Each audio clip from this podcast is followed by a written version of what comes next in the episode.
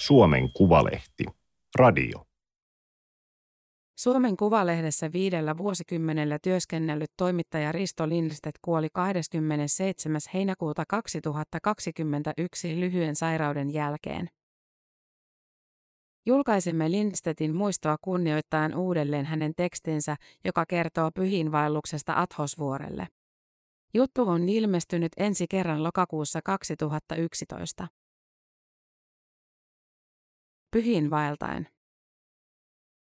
Athosvuoren pyhiinvaelluksella on helppo eksyä päänsä sisäisiin.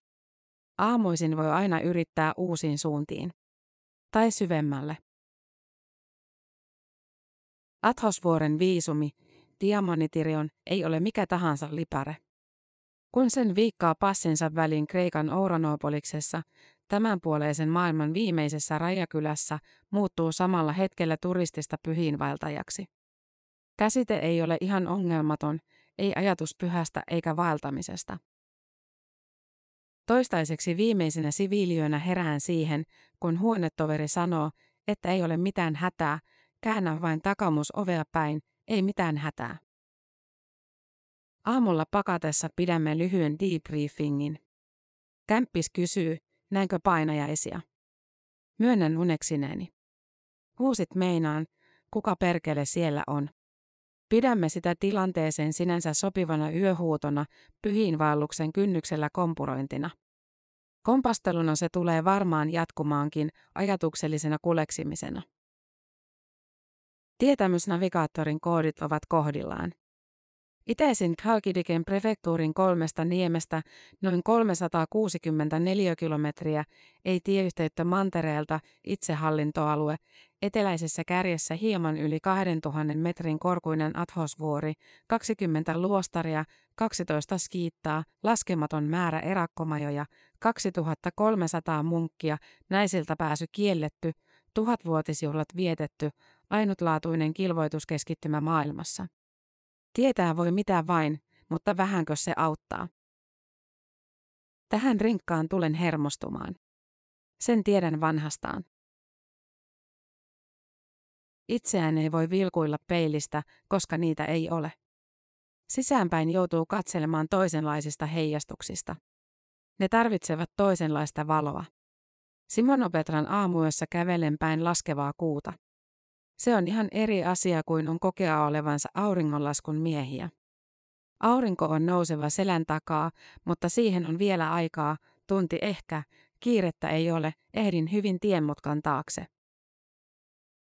Kun valo on outoa, peittelevää valoa, se uduttaa varjojen reunat pehmeiksi ja liukuviksi. Pieniä, vikkeliä varjoja ei tarvitse hätkähdellä. Ne ovat kissoja. Ne isommat ja vikkelät olisivat sitten jo villisikoja.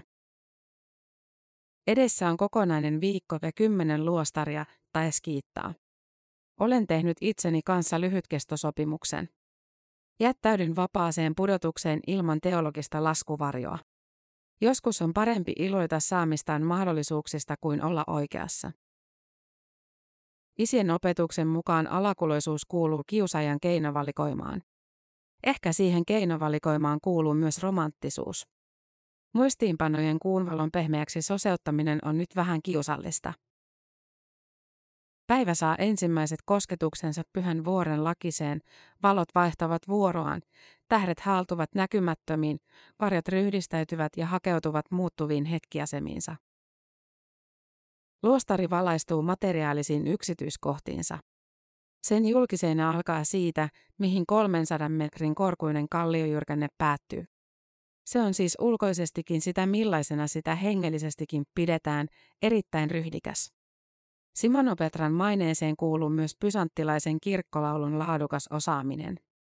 Kauneentakaan päivännousua ei yleensä voi kuvata sanomalla, että se on perinteisesti laadukas. Pysanttilaista kirkkolaulua kyllä voi. Simonopetra on koinopiaalinen. Yhteiselämäluostari, kaikki on yhteistä, yksityisomistus kielletty. Luostarin väkeä laajemmin ovat yhteistä ainutkertaiset käsikirjoitukset. Kirjasto on syvällä kalliossa. Sekin on hyvässä ryhdissä. Vanhat käsikirjoitukset kohtaavat täällä täysin modernit arkistointimenetelmät. Pinnat ovat pölypuhtaat, nurkissa eivät seitit heilu ja valot riittäisivät painoväreissään haalistuneidenkin tekstien lukemiseen. Ympäröivät metsät olivat tulessa vuonna 1990. Luostari pelastui, siitä paloivat vain puiset parvekkeet. Pelastua on täällä se oikea sana, ei selviytyminen. Tuli on tuhonnut yli 800 vuotta vanhaa luostaria kolmasti. Aamuinen mutkan taakse salautuminen osoittautuu turhaksi. Pyhinvaeltajille varatut savukointipaikat ovat kauneimmat, missä koskaan olen päivieni kokoon keräillyt. Profeetta Elian Skiitalla ei poiketa vain siksi, että se on matkan varrella Stavronikitaan. Skiitalla käydään kunnioittamassa ihmeitä tekevää itkevää jumalanäiti ikonia. Ei elämä aina ole ollut veljellistä ja rakkaudellista. Skiitalla käytiin sata vuotta sitten jatkuvia riitoja Pantokratorin luostarin kanssa. Siellä pelättiin venäläisen veljestön pyrkivän muuttamaan Skiitan itsenäiseksi luostariksi. Luostariksi nimeäminen on statuskysymys. Skiitat kuuluvat aina jonkin pääluostarin alaisuuteen. Keljakaan ei ole vain munkin niukka asumus, kelja voi olla myös usean rakennuksen muodostama kokonaisuus, missä ohjaaja vanhuksen kanssa kilvoittelee muutama kuuliaisuusveli. Kreikkalainen veljestä tuli profeetta Eliaan Skiitalle 1992. Vaeltajille tarjotaan kahvit, mutta kekseistä munkkiveli sanoo, että ne ovat toisen maailmansodan jälkeiseltä ajalta. Arvelen, ettei se meitä haittaa. Niiltä ajoilta tämä joukkokin on peräisin. Stavronikita on korkealla kalliolla meren äärillä ja sitä pidetään yhtenä pyhän vuoren kauneimmista luostareista. Uskon heti. Luostari on myös yksi pienimmistä. Ihmisen kokoisilla mittasuhteilla on merkityksensä. Luostarin portilla, viiniköynnöksien varjotuksessa, tuntuu jo rinkan heivaaminen selästä perille pääsyltä. Tuliaistarjoumuksena on sitä, mitä luostariin saapuville vaeltajille yleensä tarjotaan, pala sokeritulpotettua lukumia, lasillinen vettä ja tillikkarakia. Perinteen on täytynyt syntyä käytännöstä. Kun luostarin portteja on kolkuteltu pitkien ja uuvuttavien jalkavailuksien jälkeen, mikä olisi voinut toimia paremmin kuin verensokeria tasapainottava lukumi, elvyttävä vesi ja raki relaksanttina. Luostareiden porteilla ihmisen kaikkivoipaisuuden kaventuminen tapahtuu kuin huomaamatta, varsinkin jos on alttiutta reagoida historian nipistelyyn. Täällä on ollut luostari 900-luvun lopulta saakka. On kukoistettu ja köyhdytty, on tuhouduttu ryöstöretkissä, on rakennettu uudestaan ja toimitukset ovat jatkuneet vuosisadoista toiseen. Vähävoimaisina vuosina vain muutaman munkin varassa, mutta jatkuneet. Vierasmajan kulmahuoneessa nautimme ehtoon tullen kuivaviinit, pienet rasiat rusinoita kolmeen poikaan ja yritämme arvuutella, onko tämä merelle avautuvien ikkunaseinien tila tarkoitettu vain siihen käyttöön, jollaisena sitä nyt pidämme, asettumisen olemistilana.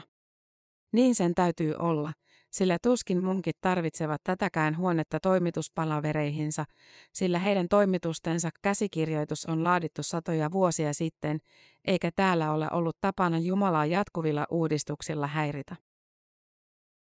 Meri hengittää läpi vierasmajan ikään kuin ulkona sataisi. Se ääni on kuitenkin vain jo syksyyn asettuneen mielen kotikaipuista kohinaa. Pitkä munkki käy sytyttämässä vierasmajan käytävien ja portaikojen öljylamput. Ne ovat pieniä kuutamoita. Pimeän vallat eivät enää tänä yönä tästä laajene. Tuoksuu kadonneelta maailmalta ja perillä olemiselta. Luostarin pihalta kuuluu kumu, soinniltaan ikiaikainen sekin, viesti valmistautumisesta palvelukseen. Munki lyö tarkassa rytmissä pysyen puunujalla puista lautaa. Turkkilaisvallan aikana kellojen soittaminen kirkossa oli kielletty, talandojen käyttö jäi luostareiden käytännöksi.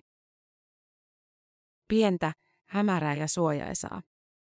Stavronikitan kirkko on kuin tasku. Taskussa kaikki on lähempänä. Nurkkautuneena en kuitenkaan juuri nyt näe Theophanes Kreetalaisen 1546 maalaamia ikoneita, niitä, joita monissa taidekirjoissa näkee. Tämä on suuren toivon ja kirkastumisen maailma, jota liekit kannattelevat. Ortodoksiset vaellusveljet tietävät kieltä osaamattominakin missä mennään. Itse tunnistan vain muutaman sanan, Kyrje eleison. Herra armahda, Kristus armahda, Herra armahda. Se on oikea hetki tehdä ristinmerkki, kerran vai kolmasti, en tiedä, en ole tarkkailussa, en suorittamassa, mutta mukana tasavertaisesti ulkopuolisena. Ehkä tämä on juuri se kokemuksen hetki, jota lähdin etsimään. Kokemus on vain kovin helposti merkityksiä vuotava sana. Sitä tulisi käyttää pohjaan saakka painuvien tuntemuksien kuvajaisena samalla lailla kuin tulisi kuvata kynttilöiden liekkien katoamista lattian mosaikkiin häilyvinä heijastuksina. Ei pysty. Puolipimeässä voi piilotuijottaa. Intensiivisellä tuijottamisella yritän löytää munkkien kasvoilta edes jonkinlaisia vihjeitä siitä, miksi he ovat tänne päätyneet, ratkaisunsa tehneet ja elämänsä sitouttaneet. Nähtävissä on vain se, miten he sukivat partojaan, tekevät ristimerkit omalla käsialallaan, miten he taipuvat ikoneita suudellessaan. Tuijottelu palautuu kuitenkin siihen häkeltyneeseen ajatukseen, että jokainen on ollut jonkun lapsi, jossain ehkä oppinsakin hankkinut ja tämän kaiken valinnut, tai tähän valittu. Miten meistä ihmisistä on näin moneksi? Kyynensilmäisiä en näe, vaikka silmäin vedet niin usein kirjallisissa adhoksen kuvauksissa ovat vierineet poskille aidon kosketuksen helminä. Kirkon novisuupenkille on ilmestynyt nuori mies. Hän muistuttaa Kristuksen tähden houkkaa, karvahattu korvillaan, omiaan puhuen. Tai omilleen puhuen. Houkkapyhät, jotka tekeytyivät hulluiksi lähimmäistensä ja oman pelastuksensa vuoksi, elivät kuitenkin ja 1500-luvuilla. Tämän haukan täytyy olla aito ja tuore. Palvelukseen hän ei osallistu, hän jää odottamaan sen päättymistä liittyäkseen trapesaan iltaselle nousevien hiljaisten saattoon. Kun vähän tilan on pitänyt saada kaikki tarpeellinen käyttötila mahtumaan, trapesaan vievät portaat ovat hengelle käyvän jyrkät. Hidastelen nousussa sen verran, etten joudu istumaan karvahatun viereen. On näennäisesti hyvä syy olla kiirehtimättä. Ivironin pihalla voisi teoriassa kokea jonkinlaisen aikanipistyksen. Tämä on pyhän vuoren ainoa luostari, jossa noudatetaan kaldealaista ajanlaskutapaa. Vuorokausi alkaa auringon noustessa. Pään sisäinen humahdus on taas ja kuitenkin historiallista humahtumista. Luostarin perustivat pyhiksi julistetut georgialaiset Johannes ja Euthymios, isä ja poika vuonna 980. Mietin sitä. Ivironissa käynnin syy on Jumalanaiti portaitissa ikoni. Sitä pidetään pyhän vuoren suojelijana. Legendan mukaan etsit Maria ja evankelista Johannes olivat Kristuksen ylösnousemuksen jälkeen matkalla Jaffasta Kyprokselle tapaamaan Lasarusta, kun laiva harhautui ja ajautui rantaan juuri Ivironin kohdalla. Paikan kauneus ihastutti Mariaa ja hän pyysi poikaansa sen siunaamaan. Athosvuorta pidetään Jumalanäidin puutarhana, johon muilla naisilla ei ole pääsyä. Kreikan kulttuuriministeri Melina Merkouri ilmoitti tulevansa alueelle 1980-luvulla, mutta joutui perääntymään aikeistaan munkkien uhatessa aseellisella vastarinnalla. Euroopan parlamentti esitti 2003 naiskielon kumoamista, mutta Kreikan valtio epäsi sen. Ivirinonissa kaikki on aristuttavan suurta, sisäpihasta lähtien. Luostarin matkamuistomyymäläkin on laaja. Ikoneihin en vielä tohdi kajota, vaikka sellaisen olinkin suunnitellut kotiin vieväni. Ikonit ovat oman monikerroksinen maailmansa tässä jo muutoinkin monikerroksisin symboleen ja merkityksin ladatussa todellisuudessa. Ikonin kohtaaminen tarvitsee kykyä lukea, enkä osaa edes aakkosia. Ostan kuitenkin ensimmäisen matkamuistoni, sellaisen, jonka kanssa ymmärrys ei joudu koetukselle. Matkamuisto sopii kuin pipo päähän, mihin se itse asiassa on tarkoitettukin. Karakalloksen luostarissa käymme tervehtimässä isä Prodromosta. Hänen suomalaisuutensa toimii relaksanttina. Kaiken aikaa on ollut havaittavissa, miten isien kohtaaminen on aiheuttanut respektistä selänjäykkyyttä. Isä Prodromos on yksi isistä, mutta heti rentouttavalla tavalla tuttu kaveri, vaikka hänen entisestä elämästään ei muutamaa laihaa viitettä lukuun ottamatta mitään tiedäkään. Hän oli aikansa hengellistä kotiaan etsinyt, vaihtoehtoja tutkailut ja viimein, 14 vuotta sitten, tänne Pietarin kautta päätynyt. Isä Prodromos sanoo, että teeskentelemällä täällä ei selviä kahtakaan viikkoa. Uskon heti. Prodromoksen kuuliaisuustehtävänä on luostarin istutuksien hoitaminen, maallikollisesti hän on viherosaston työntekijä. Karakalloksessa on ollut ylimääräinen paasto, Kreikan ja Euroopan talouskriisin vuoksi rukousvoiman vahvistamiseksi pidetty. Jos Kreikka tämän vaelluksen päivinä ajautuisi ulos EU-sta, niin ehkä muutokset pyhällä vuorella jäisivät vähäisimmiksi koko maassa. Täällä ei syntyisi mellakoita eikä lakkoliikkeitä. Lakkoksen skiittaan tultaessa syntyy pieni mutta hallittu häsäkkä, kun selviää, että vierasmajassa on nelipesäinen jakaja ja kaikkien akut ovat finaalissa. Ei maailma yhteystarpeitaan muutamassa päivässä irrota. Kiirehtiminen on turhaa, kuten se yleensä on, sillä tässä vuoripainanteessa ei yhteyspalkkeja löydy kuin kirkossa. Omassa henkilökohtaisessa kentässä ei ole pystyssä ainuttakaan palkkia. Istututtaa ja huokailuttaa oikein perusteellisesti. Juuri nyt virikkeeksi riittää seurailla, miten siviilipuutarhuri ruiskii torjunta-aineita pulskikylkisille tomaateille. Tomaattisipulisalaattia on tarjolla kaikkialla, joka aterialla. Hyvä, pelkästään sillä viikon selviäisi. Vaellusveli käy kysymässä, mistä lähtee polun pää alempana laaksossa olevalle luuhuoneelle. Luulen tietäväni ja huiskaisen sen mukaisesti. Opin jo ensimmäisenä vaelluspäivänä, että jos laskeutuu 300 metriä alaspäin, niin sieltä täytyy nousta ylöskin, todennäköisesti konttaamalla ja vaikeassa happivajeessa. Hapetuksen turvaamiseksi sanon, etten lähde mukaan, koska tänään en jaksa enää yhtään ylösnousemusta. Ilmapiiri alkaa vaikuttaa sanavalintoihin. Synkkä on liian arvoladattu sana, mutta totinen tämä skiitta on. Romanialaisia lukuun ottamatta täällä käy harvoin muita pyhiinvaltajia. Skiitta on romanialainen, on ollut sitä 1700-luvun puolivälistä lähtien. Skiitan kahdeksasta majasta tunnetuin on Jumalanäidin ilmestykselle pyhitetty maja. Sitä johtava pappismunkki Stefanos puhuu oikein mitoitettujen askeleiden välttämättömyydestä, ei liian rivakasti yrittäen, liikaa ponnistaen, ei liian vähän, ei laahustamallakaan. Kilvoittelussa tarvitaan oikeaa askelmittaa, silloin se muuttuu hengitykseksi. Stefanoksen majassa käännetään hengellistä kirjallisuutta Kreikasta romaniaksi. Ensi talvena siinäkin majassa tehdään töitä lämpimin jaloin.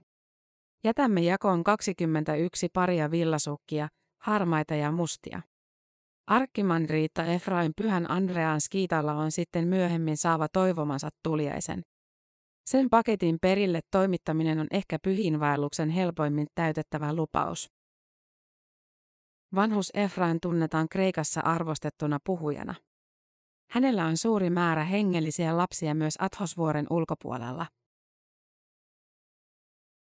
Pysantin ajassa auringon lasku on keskiyön hetki. Aamupalvelus alkaa kolmen, neljän aikoihin ja kestää nelisen tuntia. Sinä aikana päivä ojentuu ryhtiinsä. Vierasmajojen saleissa aamujen unin pistellään reikiä, kun valtavien veljen kännyköiden herätyskellot pirahtelevat. Ne sammuvat nopeasti yksi toisensa jälkeen. Pienikin raapaisu päivätajuun on riittävästi. Ylösnousuun varautuneet nukkuvat kevyesti. Vuoteet natisevat, hahmot häälyvät, ovet naukahtelevat ja palvelukseen lähtevät liikkuvat kuin varjot unien viitta harteillaan. Kaikki eivät lähde, lähteä voi myöhemminkin. Palvelus ei ole suoritus, se on osallisuutta, kullekin henkilökohtaisen, kulloinkin käytettävissä olevan henkisen tilavuuden mukaisesti.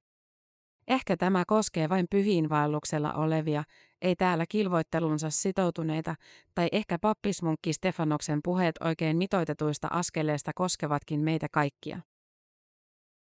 Valtajan kiusaus on siinä, että hengellinen rivakkuus kasvaa etäisyyden neliössä. Varttuneemman veljen ilmoittaessa jo edellisenä iltana, ettei hän lähde palvelukseen heti sen alkaessa, hänellä on huomisissa hidas aamu, muistutti yksi nuoremmista veljistä, miten kilvoittelun ensimmäiset askeleet ovat aina vaikeimpia. Meillä päin muistutetaan siitä, ettei vaaria pidä opettaa yskimään. Kaikki eivät voi asua luostareissa. Se nyt on niin selvää, ettei sitä kysymystä tarvitse pähkäillä. Asua on sitä paitsi väärä sana, he elävät täällä. Luostarin asettuminen ei ole mikään kevyt päätös, kilvoittelun sitoutuminen sen yhden ja ainoan käytettävissä olevan elämänsä ajaksi on niin rankka ratkaisu, etten pysty kuin pyörittelemään sitä. Kuitenkin suomalaiset munkit, isä Prodromos ja isä Joosef Andrean Skiitala saavat kaiken kuulostamaan kovin yksinkertaiselta. Selkeältä menettää vähän, voittaa paljon ratkaisulta. Toiset valitsevat toisin, ei huonommin, ei paremmin, mutta toisin. Hengellisyys ei ole traaginen eikä sankarillinen asia. Munkit eivät ole sijaistettavissa eikä kilvoittelua voi tehdä pätkätyönä, paitsi luostareiden ulkopuolella, tuskin sielläkään. Totaalinen sitoutuminen on se kysymys, joka painavana varjona kintereilleni seuraa, vaikka päivän tunnelmat kuinka korkenisivat. Sitoutuminen on tapa olla tässä maailmassa. Se on tapa, jota maailma niin herkästi karttelee. Täällä sitoutumisen erottaa velvollisuudesta uskon intohimon arkisuus. Riitta Sofronin ajatus vie kyllä ymmärryksen portille, joka ei kuitenkaan kokonaan avaudu, eikä sitoutumisen kysymyksistä ole mahdollista selvitä rakosesta vilahtamalla. Sofroni kirjoitti, miten pahuus ja miljoonien syyttömien kärsimys on niin jyrkkä vastakohta Jumalan väitetylle rakkaudelle, että se johtaa ihmisen joko eksistentiaaliseen toivottomuuteen tai sitten panee ihmisen kaikesta huolimatta huutamaan Jumalaa. Tätä ei ole vaikea hahmottaa. Kilvoittelu on siis äänetöntä Jumalan esiin huutamista, ruumiillinen työ kuuliaisuustehtävissä ylpeyden vastalääkettä. Tähän hahmotustapaan voi liittää, en kyllä aivan tarkkaan tiedä miten, pyhien isien kunnioituksen, pyhäinjäännökset, pyhyys jatkuu kuoleman jälkeenkin, ikonien kunnioituksen ja ihmeiden läsnäolon. Ihmeet ovat olemassa, koska Jumalan hyvyyden täytyy toisinaan konkretisoitua. Ihmeiden dokumentaarisuutta monin verroin merkittävämpää on syy, miksi niistä kerrotaan. Ne ovat kuin pelastuslautan ajoankkuri. Muutoin kaikki olisi kosmisissa hämärissä kieppumista. Vaeltajan salahuvitus on vikkelä mielikuvitus. Se on otettava ajoittain rinkasta ja päästettävä kirmailemaan. Jos tuossa nyt lapset telmisivät, siat kärsisivät, lampaat päkättäisivät viattomuuttaan, seppä lietsoisi hehkua umpimähkäänsä ja joku piikasista kantaisi ämmänlängillä vettä, niin tämähän olisi kuin keskiaikainen kylä. Keskiaikaa kauemmaksi mielikuvitustaan ei pidä päästää. Suuressa lavrassa mielikuvituksella on hyvät mahdollisuudet päästä karkuun ja kateisiin. Jos kadottaisi mielikuvituksensa, niin ilman sitä kotiin joutuisi palaamaan totaalitosikkona. Olisihan se vähän noloa. Suuri lavra on suurin, vanhin ja johtavin. Täällä vietettiin Adhoksen tuhatvuotisjuhlia 1963. Kirjatun tiedon mukaan Lavrassa on elänyt 27 patriarkkaa, 150 piispaa, 168 ikumenia, 3400 pappismunkkia, 45 munkkidiakonia, 14 000 munkkia ja 60 kanonisoitua pyhää. Nyt munkkeja on noin 30. Suuri lavra on merkityksensä vuoksi aina sijoitettu hierarkisessa järjestyksessä ensimmäiseksi pyhän vuoren luostareista. Valta ei ole jaettavissa eikä toteutettavissa ilman hierarkiaa. Ei varsinkaan Jumalan valta. Jumalasta ei voi äänestää. Vanhan testamentin linjausten mukaan pyhittämisen kautta arkinenkin muodostuu pyhäksi, Jumalan todellisuuden piiriin omaksutuksi ja vedetyksi, paikoiksi, esineiksi, ihmisiksi. Uudessa testamentissa pyhyys on kristityn lahjaksi saama todellisuus, jota lahjaa tulee pyrkiä säilyttämään läpi elämänsä. Kilvoittelu on siis kasteessa saadun omaisuuden realisoimista. Tässä hän alkaa päästä jäljille. Vielä pitäisi päästä unien siiville, enkelten huomaan. Tai painajaisten. Onneksi tuli armeija käytyä. Ei ole ollut kulttuurisokki kamppailla erirytmisten äänialtojen läpi kohti sarastusta.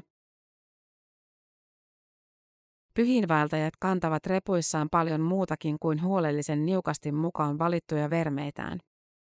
He kantavat mukanaan toiveitaan, herkkyyksiään, haluan kokea ja siunaantua, tarvettaan läsnäytyä, valmiuttaan ihmetellä, kunnioittaa.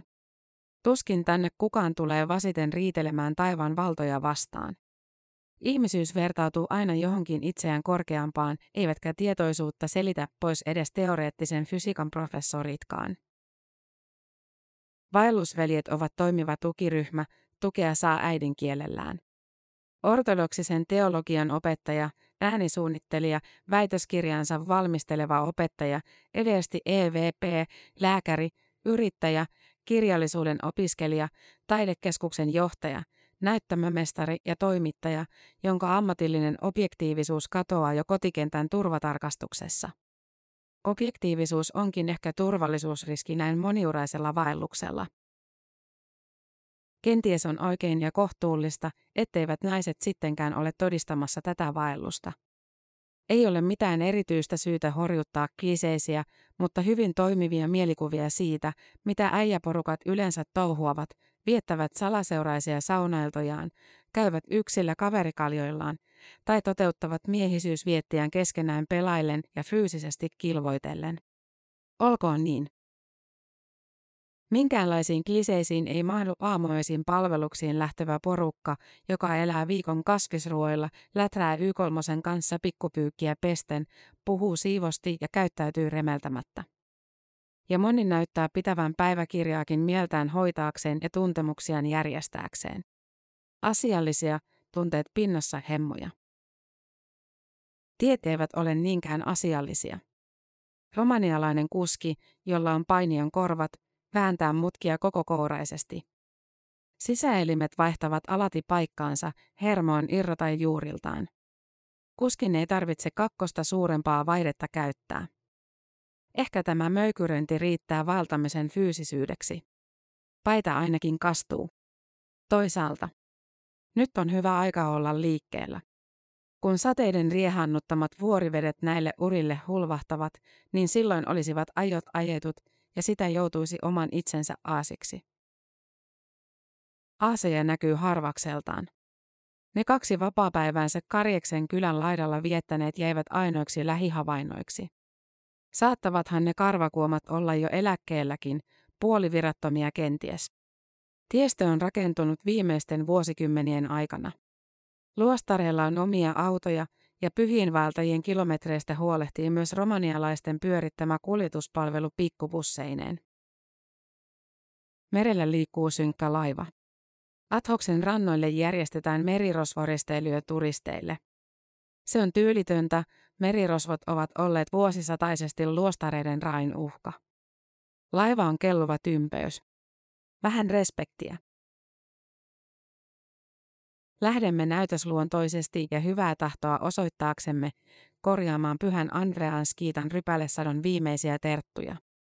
Tämä alttius ei millään tavoin naurata isä Joosefia, se häntä hymyilyttää, ettei näille vapaaehtoisille tarvitse veitsiä lainailla.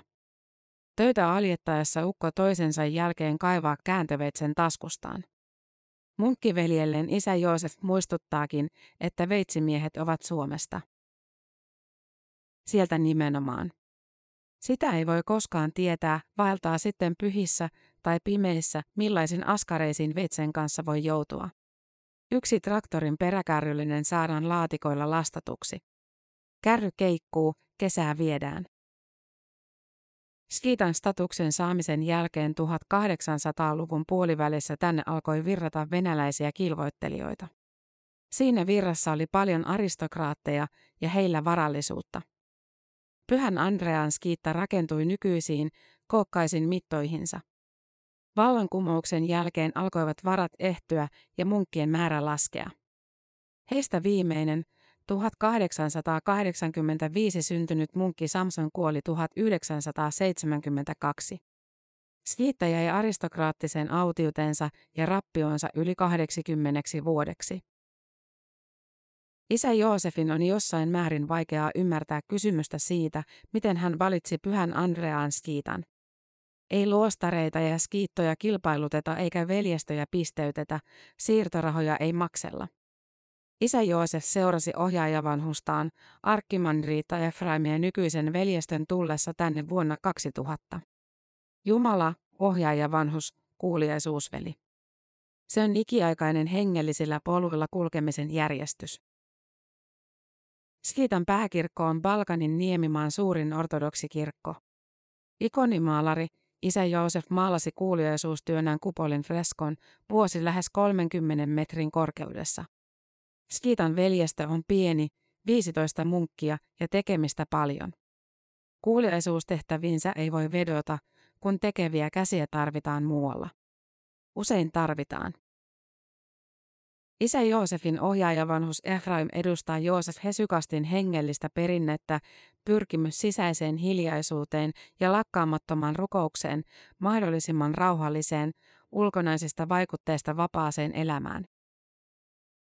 Skitan hautausmaalla hämärän tullen isä Joosef puhuu puun alla, pöllin päällä istuen hengellisistä näkymyksistään, ei vahingossakaan itsestään tai aikaisemmasta elämästään.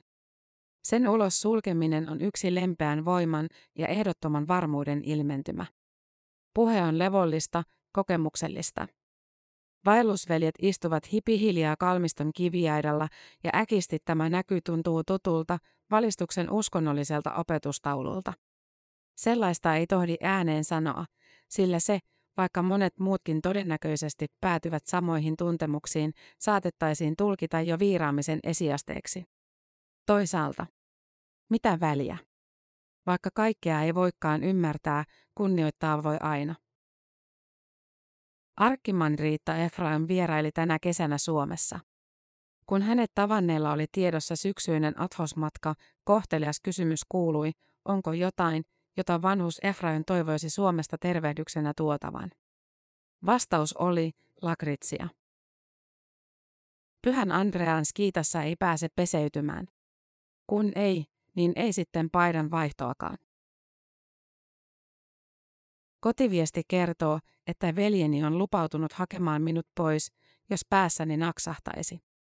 Veljen urheudessa on luottokortin jättämä kraapu. Ehtona oli, että vaimoni maksaisi matkan. Säästän vaimon visaa ja veljen vaivan näköä. Jumalan äidin suojeluksen keliä on Athoksen eteläisimpiä. Vanhus Patapioksen kanssa elää kolme kuuliaisuusveljeä, siistiä sakkia, kaikki on erinomaisessa järjestyksessä. Ensimmäisessä huoneessa on pieni myymälä. Ostan pienen rukousnauhan ranteeseen kellon viereen, 33 solmoa Jeesuksen rukouksen tueksi. Muistanpahan toisenlaisessa ajassa käyneeni. Kelian työhuoneen ikkunoista näkyy kallioseinien revähtymästä merelle, sitä kiilaa päiväinen paiste pitää auki. Maalaustelineita on kaksi, kummassakin keskeneräinen ikoni. Pöydällä rukousnauhojen tykötarpeita, ovisuunurkassa kaksi professionaalista heittovapaa täydessä kelausvalmiudessa. Aikaisimmilla luostarikäynneillä olen usein mielikuvitellut itseäni järjestelmässä, millainen kuuliaisuustehtävä voisi olla sopiva. Mieluimmin roudarimunkki tuolla traktoria muistuttavalla häksättimellä kuin kontillaan ryytimaalla. Väärin, taas väärin. Kuuliaisuustehtäviä ei valita, ne määrätään. Ja mielikuvitteleminenkin on viimein käännettävä nurinperin. Nyt on joutunut ajattelemaan luostarisääntöä itsessään. Ei se sinne mahdu, ei näillä tilavuuksilla. Viikko vapaassa pudotuksessa. Muutama hiertymä, ei mustelmia. En vastaa noutamista luvanneeseen viestiin. Tottapahan odottavat, ehkä viestihiljaisuuden jälkeen jopa riemastuvat kotiin paluusta. Ehkä. Tämä oli Suomen Kuvalehden juttu pyhiin vaeltaen. Ääniversion lukijana toimi Aimaterin koneääni Ilona.